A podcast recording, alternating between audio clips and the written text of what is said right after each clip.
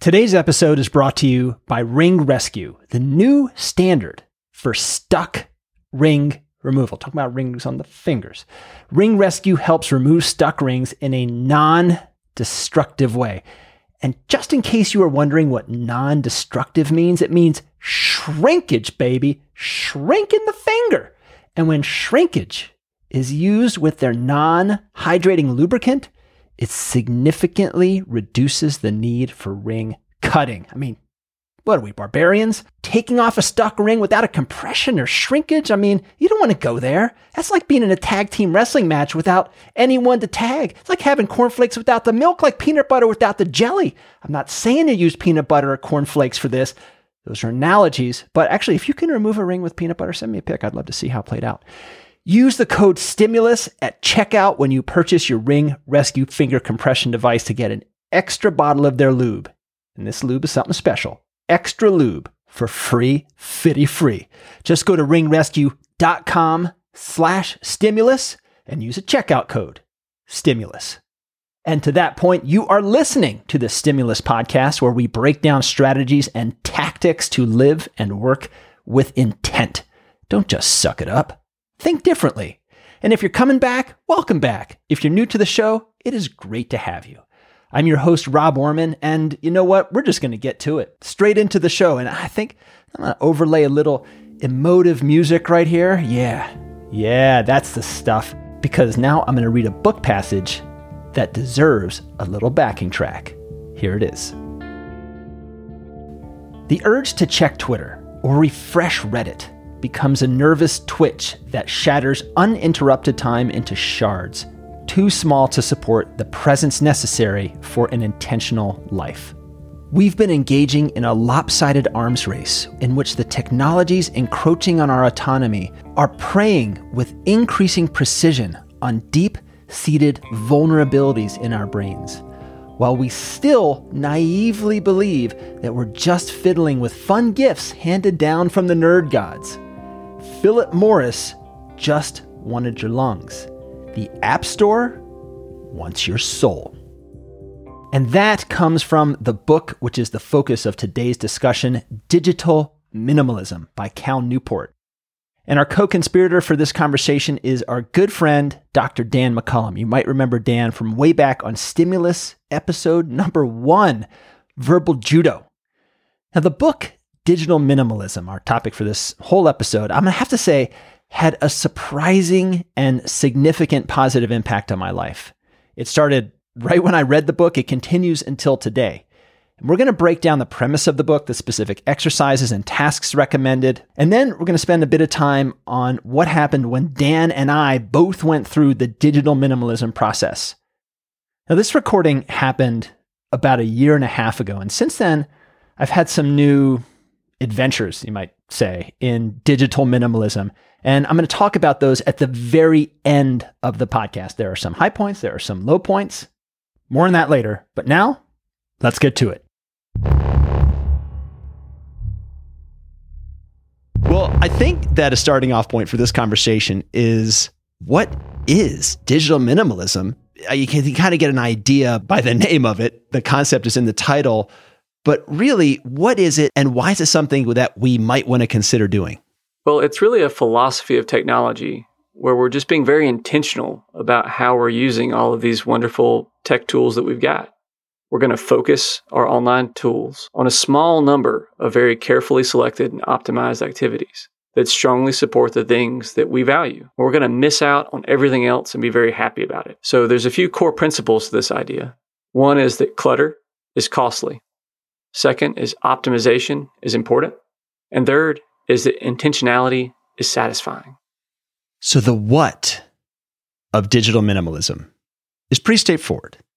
And we're going to get into the details on how to do it, you know, kind of exactly as you said, the core principles. But the why is really the key. And the why is just kind of summarizing what's happening at the book. You know, we are inundated with continual low quality interactions. And there's only so much attention and task switching that we have the capacity for in a day, you know, some more than others. But each one of those uses of something like Twitter or Facebook or Instagram, it's like a quanta, I don't know if quanta is the right word, but quanta of focus, of energy that doesn't get put somewhere else. It just gets used up.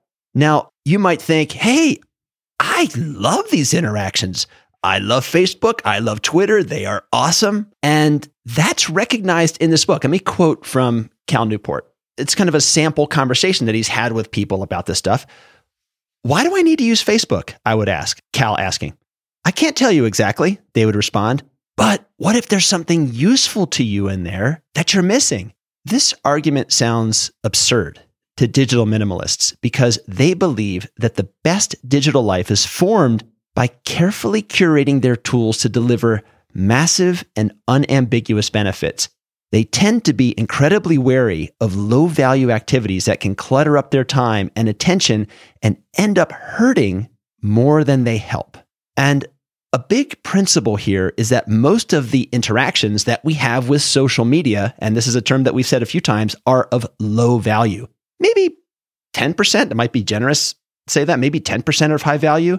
And you might think, I get so much from Twitter. I mean, all those great articles and the things I discover. And yes, that is the upside, all of that sharing of information and new ideas. But think about what's really going on there. Actually, let's, let's just break it down to a tiny thing. Think about your true motivation for sharing or posting something on any type of social media, Twitter, Facebook, Instagram, whatever. Is it strictly for the betterment of the world and your community? Or is there a tinge of a hunger for attention? It's a rhetorical question, and I'm going to answer that rhetorical question, which I guess is a faux pas because you're not supposed to answer those. But of course, it's wanting attention and validation. It's a significant motivator. And I can say that honestly because I'm not immune to that. None of us are. Now, it's not the only motivator, but it's a significant one. But then the question is why is any of what we're talking about actually a bad thing? That's a really important question, Rob. Understanding the motivations for why we're consuming this and understanding the fear of missing out and the ego that all of us, you know, I'm on a podcast right now. Hi everyone, it's Dan McCollum. Please spell my name right. You know, we're we're human, right? Like we want and crave that. The FOMO is huge. I mean, I, I watch my kids, they're on social media, they're going through actually I made them do this digital detox, which we'll talk about later. And the FOMO, like, oh, I don't want to miss on this article, this conversation, or be not relevant in the conversation. Absolutely. So let's talk about some of those those core principles and why they really matter to this. So first off, clutter is costly. Think of that Twitter feed where 10% of it was really high value. Well, that means 90% of it was absolute garbage. Not even counting all the advertisements and whatnot that inevitably show up whenever you're using any of these social media tools. But there's a lot of stuff that doesn't actually help you and even can set you off. Think of all the times that you were going through your Facebook feed and then that one political person that you have in your life that just said something for or against whatever political belief you had, it sets you off for the rest of the day and you just found yourself irate. Well, that extra clutter that's present really cost you a lot because that wasn't the thing that you were looking for, but you happened to have it forced upon you because you couldn't help but see it. The second core principle would be about optimization, how important that was. So if we really focus on why exactly it is that we're using these tools, and, and I really like to think of them as tools, if we focus on what the purpose of this is, we might find that there are better ways of actually achieving that. If you're looking for Facebook as a news feed, for example, would it be better for you to not use Facebook as a news feed, but instead just spend a little bit of money and subscribe to a high quality magazine to learn some news? But if you focus on why exactly do you even need to know that news, you might realize that instead you should be reading a book instead of staying up to the most cutting edge, what happened 20 seconds ago news article. The last uh, core principle is that intentionality is satisfying that there's something really nice about sinking your teeth into something and knowing exactly what it is that you want and using that tool exactly how it was meant to be. This reminds me of, of the mention of Thoreau's New Economics that was mentioned in the book. The cost of a thing is the amount of life that will need to be exchanged for it, either immediately or in the long term. Uh, we could probably stop the podcast right there. yeah. Just drop the mic right there. Yeah. Thanks, Thoreau. we said it before many times on this show that your time is an irretrievable and invaluable and precious resource that we don't give enough respect or attention to. Absolutely. I mean, think of how we approach these things as if they're free. If Facebook charged you a dollar for each article you read, you'd probably be pretty upset with Facebook in a hurry because you would see this bill stacking up. But you know, a lot of us will make a fair amount of money per hour. So why is it that if you waste an hour on Facebook and look back and say, I got nothing out of that? Well, they owe you some money, right? But we don't view that in the same way that we would if Facebook was actually charging our credit card every time we clicked on something that was garbage. Now, as we started looking into this and really reflecting what we're doing, I found that I was checking Twitter. I mean, I was checking Twitter. I was checking a lot of things, but let's just use Twitter as an example. It's not the only app or website, but I was checking Twitter a dozen or more times a day or more. Yeah. and I was like, what was I checking it for? It actually had become a compulsion. And it was a compulsion to see if I had gotten any mentions. And one of the bad things is got a lot of Twitter followers. And so, you know, I get like mentioned a lot of things like, oh, yeah, it's awesome. And then, oh, what, what are they talking about? And then like, oh, I'm included in that. And how awesome. I was also about, you know, what people were talking about. I was using it as an aggregator for new ideas for the show. Now, I was thinking it's possible that Twitter is the absolute apex of quality for getting all that information. But it was also possible, and more likely, that it was more negative than net positive. I think back of the absolute best tweets I've ever read, and most of those pale in comparison to even mediocre books that I've read. so now the question is how do we do it? How do we use our phones, our computers, our apps in a way that is net positive? That when we engage with those things, that the engagements are the highest value interaction that we can get when seeking that information. So you might think, I can just cut back and see how it feels. You know, I can cut back. But Cal Newport, the author of the book, says that is not going to work. And here is the method put aside a 30 day period in which you take a break from optional technologies in your life. During this 30 day break, explore and rediscover activities and behaviors that you find satisfying and meaningful. At the end of the break, reintroduce optional technologies into your life, starting from a blank slate. For each technology you reintroduce, determine what value it serves in your life and how specifically you will use it so as to maximize this value. So, this is not just us reading a book. Dan and I did this. We the the whole shebang. We are now many months afterwards, so we're going to go through the process. Dan, how did you implement your cold turkey? It was a little daunting at first because you, you look at this 30 day period and you're like, how am I going to survive this? This seems crazy, right? But first off, I just basically made a list of what I was doing electronically, what tools were being done, and what was I spending a lot of time on. And there's actually some apps on different phones that will actually tell you this, you know, what your screen time was, I think is the Apple version of that. But what I removed was all iPhone games. So there were a lot of time wasting Candy Crush like games that were on my phone. And I just took all those off for a month. I also removed Netflix because I was spending a reasonable amount of time watching shows on Netflix. I did make an exception that if someone I was hanging out with wanted to watch something, that I would watch it with them so that I wouldn't just be that antisocial guy that says as soon as you turn on a TV, I have to leave the room. And he mentions that in the book saying that like that's actually a valid way because that social interaction yeah that's the quality interaction. You know, like you're sharing the show, you're talking about, etc., rather than just sitting there with drool coming out of your mouth on your eighth episode of Dead to Me, which is an awesome series. My wife and I are watching, which we'll talk about later, but go ahead. That's absolutely the case. Like I look back at the times that I've watched TV shows with friends or watched a football game on TV with buddies. It's absolutely fantastic. It's a lot of fun. Then I look at all the times that I didn't really savor my Netflix experience. It was, oh, it's two in the morning and I'm watching reruns of a show that I've seen before. And that doesn't feel good. And so that's the part that I wanted to cut out. To that end, I might be getting a little bit ahead of this, but I listen to most podcasts now with my wife. Nice. I used to listen to all of them by myself. And still, like if I'm commuting or doing something or traveling, I'll listen to them on my own. But the conversation that you have about the stuff, you know, it's like a thought provoking one. It is such an enriching experience. And as opposed to isolating, it's like watching a great concert together. It's that, that shared experience. So, what else did you do? I also basically removed all the social media platforms. So, no Twitter, no Facebook, no other forms of social media. All right. Similar to you, I took Twitter off my phone. I deleted the app. I did not check it for the entire month. I turned off all notifications from it and any social media. And this was a big one for me. I elected to check my email only twice a day rather than the 70 times a day that I usually do. I put my phone on do not disturb so that when I engage with the phone, it was to see what messages were there rather than the phone engaging me. It's kind of a small difference, but I wanted to control the phone rather than it controlling me. That sounds so small, but for me, that was a huge game changer because I was pulling stuff from the phone as opposed to it pushing things on me and kind of assaulting me with all these alerts that I didn't really need. That changing to do not disturb was a huge, huge thing. And I hadn't thought about how big it was until you mentioned that. I did make it so that my wife and kids calls that those would come through because like, all right, those one I do want, I, I do want to be activated for it. I was traveling quite a bit during this, so I was still engaging with my phone with travel apps, but I found that whenever I turned on my phone, I would reflexively click on the email button or I would click on ESPN or whatever. There were a couple apps. It was a compulsion.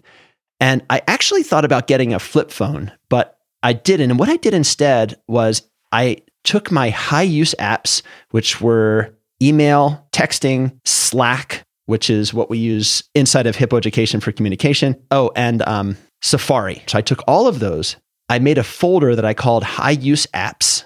These are the high use apps I want to curtail. And I took them all from the main bar in the bottom and I put them in this folder and I put it like three pages away in like a off center location. It took effort to get there. Now the funny thing was was 5 minutes after I did this, I reflexively picked up my phone without even thinking about it and I found myself looking at my photo album. I hadn't even intended to look at this. Why am I doing this? What the heck? The reason was that I put my photo album in the place where I used to have my email icon. It was so telling and it really hit home that I needed to change my behavior in order to use this technology with intention rather than compulsion. It was almost like sleepwalking and I woke up in the middle of the city buying a beer. Wait, what? Wait, what is happening here? That's such a great point because it, it almost reinforces the fact that we consciously recognize that there's a problem. But before I did this, I didn't realize how bad the problem was because I found myself randomly opening up apps as well entirely because that's the location where it was. We only are recognizing the problem after we did this detox. And we were obviously motivated enough by there being a problem to where we were willing to do it. So you, will find if you follow through this as well, that you will actually see how bad your addiction is to some of these apps. Addiction, compulsion, however you want to call it. So there were websites that I would check 15 times a day. I'm, I'm on my computer all the time, you know, creating the podcast. So it's like, oh, I'll take a break. You know, I would check ESPN, CNN, cycling news, you know, a lot of different soccer websites, all out for a month. Netflix, that was out unless I was watching it with my wife. And this went on for a month. And at the end, I realized I missed none of it. In fact, I had never been so productive. I'd never been so focused. And I think that this, I'm going to read a quote from the book. It really hit home with how all of this played out. And, you know, I, I used Twitter, or I did, as part of an engagement for this show. And you could say, like, oh, well, that's a really high value target, you know, that you're missing out on. So here's what Cal Newport says. Maintaining an active presence on Twitter, for example, might occasionally open up an interesting new connection or expose you to an idea you hadn't heard before.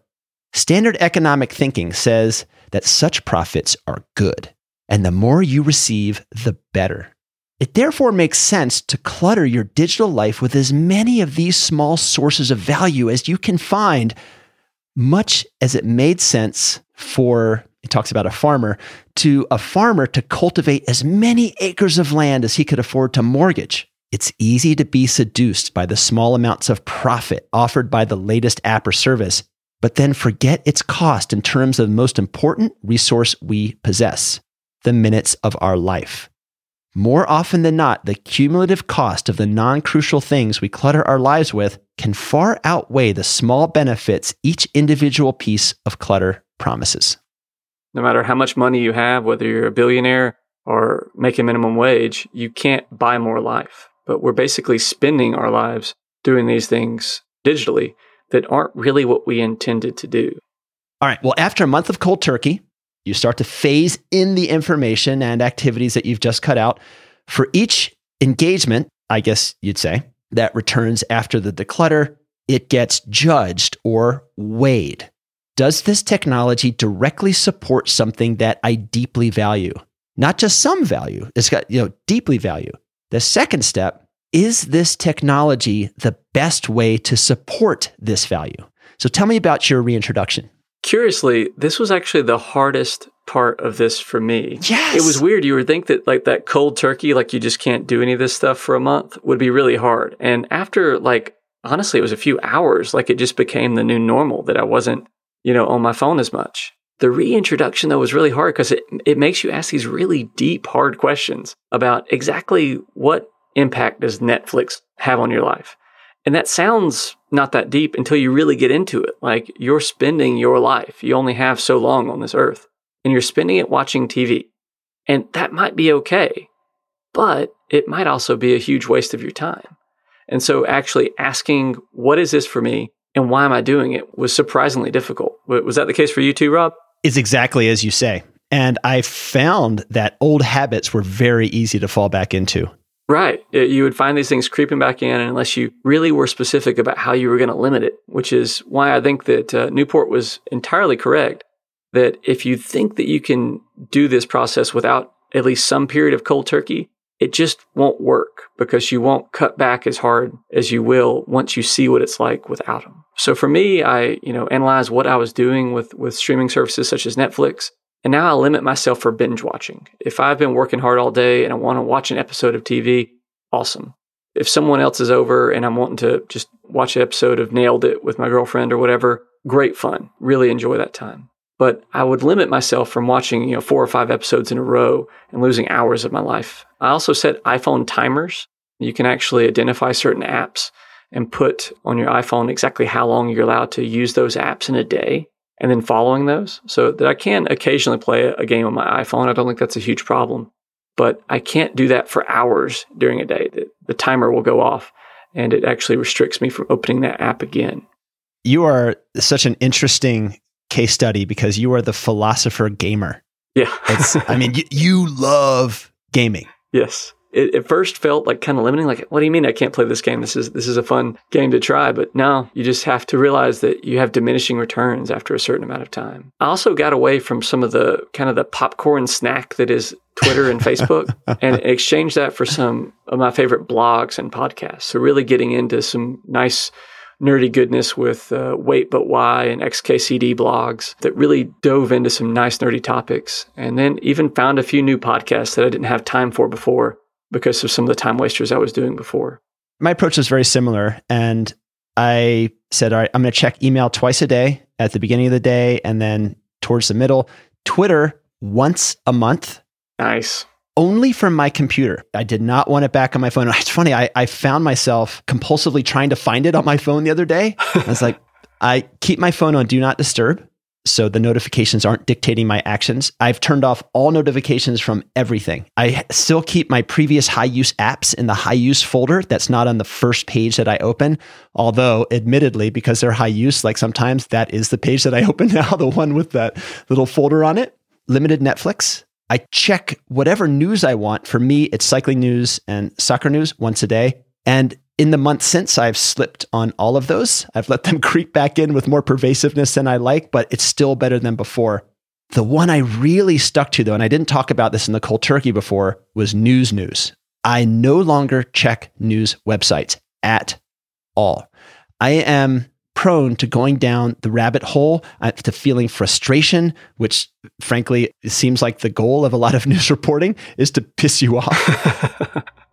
yep news aggregators, you know, I'm still looking into that. I, I'm looking for the perfect news aggregator to be like, okay, here is whatever, like a blog or something that I can check that is going to maximize good information and cut out on the waste. But for news now, my wife and I have started listening to The Daily podcast, which I have found a great way to go deep in current event stories. Now that we've done it, how are you feeling about all this?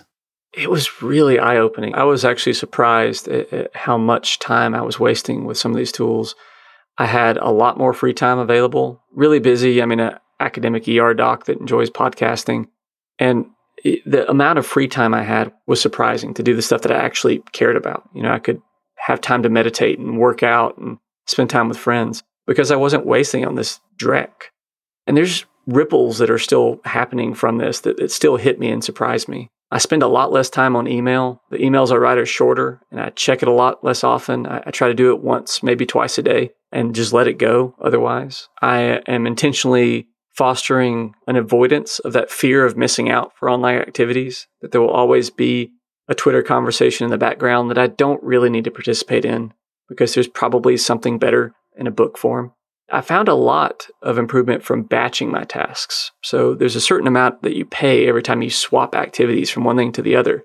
And if you're really intentional about what you're doing, you can batch all of these tasks together to where you're spending a lot on the same task instead of constantly switching back and forth between things. So, you know, by only checking my emails once or twice a day, you shave that several seconds it takes from checking it dozens of times a day where, where you're waiting for the app to load up or just swapping modes from whatever it was that you were doing before to responding to that one email that just popped up, which is honestly not a good use of your time because of the, the costs of doing that task switching.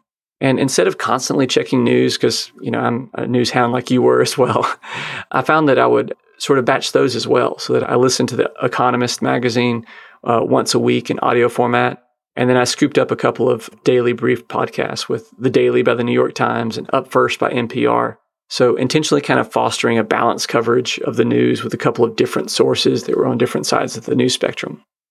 So now I find myself pausing before I use any electronic tool. Does this really make my life better?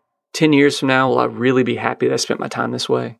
Yeah, for me, this was one of the smartest moves I've done in years. And during that month, I wrote two lectures 10 live interviews, 10 presentations for Essentials, read several books and a huge one, more family time, other stuff. I mean, just more present. I think when you are engaged with something like your phone or Twitter or Facebook or whatever, and somebody vies for your attention, the reflex is to lean out. And I found that when I wasn't engaged with all that other stuff, I was much more motivated and much more available to lean in to whatever their ask was or that experience. And I just felt much more engaged with the daily movement of life. There's this great quote that actually you, you sent this to me as we were putting this together from Aziz Ansari that encapsulates the experience and a lot of what the book Digital Minimalism is getting at. This is from the Freakonomics podcast. He says, here's a test. Like, okay, like take like your nightly or morning like browse of the internet, right? Uh, your Facebook feed, Instagram feed, Twitter, whatever. Okay, if someone like every morning was like, hey, I'm going to print this and give you a bound copy of all the stuff you read so you don't have to use the internet. You just get a bound copy of it. Would you read that book? No, you'd be like, this book sucks. Like, this is, there, there, there's a link to some article uh, about, you know, a horse and, uh, that like found its owner somehow. It's not that interesting. We've laid it out here. We've laid out the why, the what, the how, our experience. And Dan, give me the bullet, the take home, which I guess we could have put at the beginning, but we'll put it at the end. So for me, digital tools are just that a tool. Much like a hammer can be used to build a house, or it can be used as a weapon, tool is only as valuable as how you use it. Some tools are inherently more dangerous than others, such as a gun. They can still be used for noble purposes, but I fear that digital tools may be closer to guns than hammers. Many people are leading shallow lives and wasting their precious life on meaningless digital activities. They're reading Aziz Ansari's worst book ever. In just one month, just one month, you can find out how much control these things have over you. It's up to us to take back our lives from our digital overlords and reassert our dominance over our digital tools. That was heavy, man. All right. Well, thank you, Dan, for coming on the show. Listeners, Digital Minimalism. I think we kind of encapsulated the book. You go ahead and read it if you want to get more details, or you can just start these exercises now. We would love to hear your experience and what happens when you enter the digital detox and go cold turkey and reintegrate, because you've just heard from two people. Let's hear from thousands.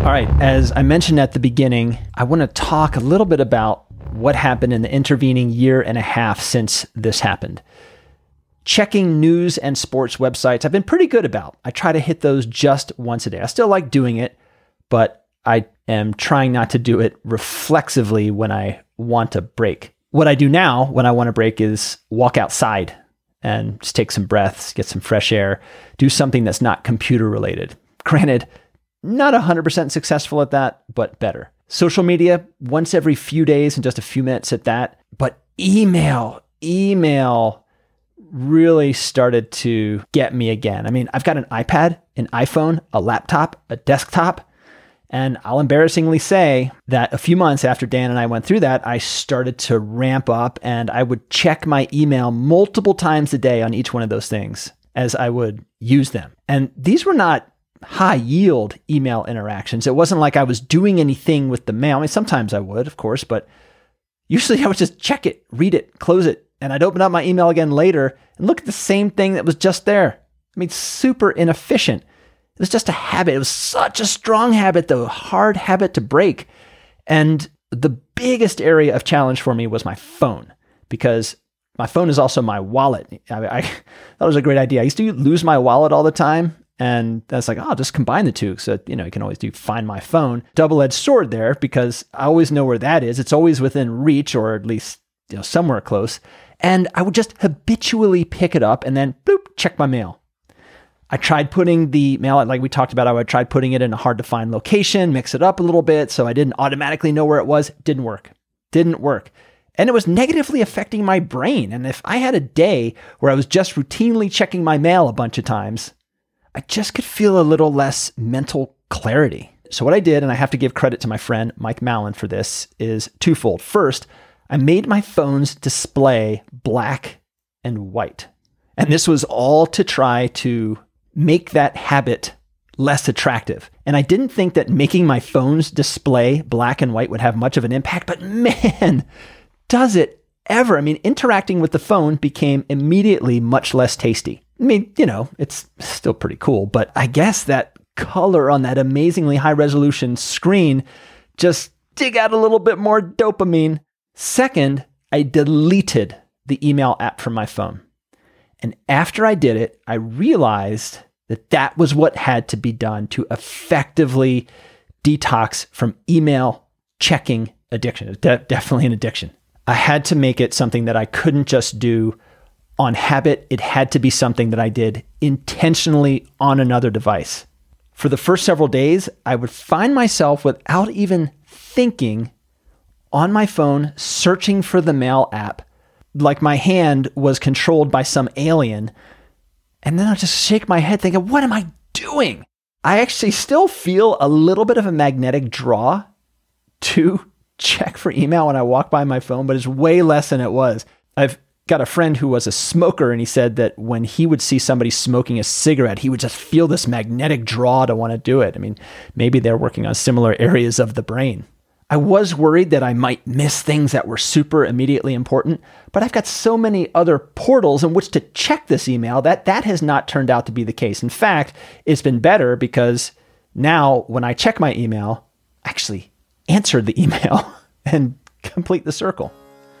All right, that is it for today. For complete show notes of this or any other episode, just go to our website, stimuluspodcast.com. There, you can also sign up for our newsletter, see some videos. You can subscribe to Stimulus and pretty much any podcatcher you use, and if it happens to be iTunes, throw down a review and rating. I read all the reviews, and more importantly, so do potential guests. Thanks in advance for that. Until the next time, be well and keep on rocking.